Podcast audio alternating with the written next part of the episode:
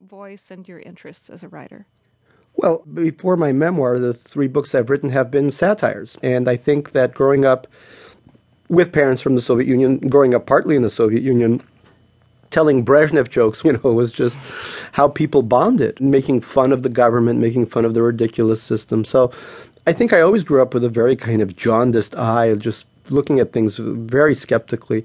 That's not a great way to be as a person but it's a great way to be as a writer. Most writers I know are probably not going to win happiest woman or happiest man of the year awards. They just aren't that happy. And especially the funny writers, I notice. The funnier you are, the more I think there's a tragic undercurrent. Now, why do you think that is?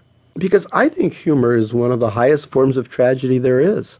People talk about the serious novel in these sort of hallowed tones and how important it is. And but I think a lot of the humorous stuff, books by writers like Sam Lipsyte and even writers like Mordecai Richler in Canada, who's no longer with us, these are some of the most funny and tragic books I know because humor doesn't work unless you're making fun of something that keeps paper cutting you throughout your life, something that keeps hurting and hurting you.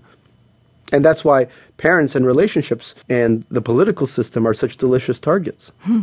The really depressing thing, um, it, which is both depressing, painful, and funny, the way you tell it, is there was this comment your father made to you. It sounded like not that long ago when he said, I think by then you were a successful writer, and he said something like, Yeah, well, a friend of mine told me your nobody will ever remember your books. Though the actual quote was, I read on the Russian internet that soon you and your novels will be forgotten. which, which I loved so much that I remember taking out my phone and just typing it down. It just sounded so awesome and so almost Old Testament. Soon you and your novel will be forgotten. and there's so much buried in that. I read on the Russian internet. I read on the Russian internet. So some Masha from Minsk said, you know, whatever. It never really ends you can be a, a, big success, but if Misha for Murmansk says you're a schmuck, then you're a schmuck.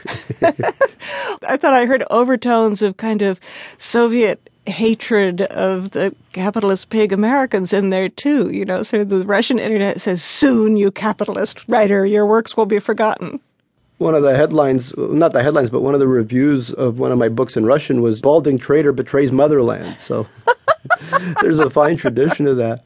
But I remember watching a documentary where Woody Allen goes back to his parents and his mother, and they say, Well, how do you feel about all your son's successes? And the mother said, eh, I still think he should have been a pharmacist. You know? right. So it never ends. Yeah. So I want to go back to your very beginnings as a writer. You have a wonderful memory of writing your first, admittedly very short, novel at the, the tender age of five, I think. Okay. Uh, what was it? Neil Lenin and his magical goose. My grandmother was a journalist for Evening Leningrad, a newspaper in Leningrad, and she said, "Can you write a, small novel for me, and I'll pay you a, a slice of cheese for each page you write?" And I loved this Soviet cheese. I was very excited, so I wrote hundred pages for hundred slices of cheese, and it was called Lenin and his Magical Goose. And I loved Lenin. There was a huge statue. The biggest statue of Lenin in all of Leningrad was right outside of our building. And so I wrote a, a, novel in which Lenin meets a magical goose from a southern clime, Armenia or Georgia, let's say, and they invade Finland and they create a socialist revolution in Finland. They make Finland safe for socialism, but then a fight breaks out between Lenin and the goose, and Lenin eats the goose because oh. the goose is Menshevik and Lenin is Bolshevik. So. oh.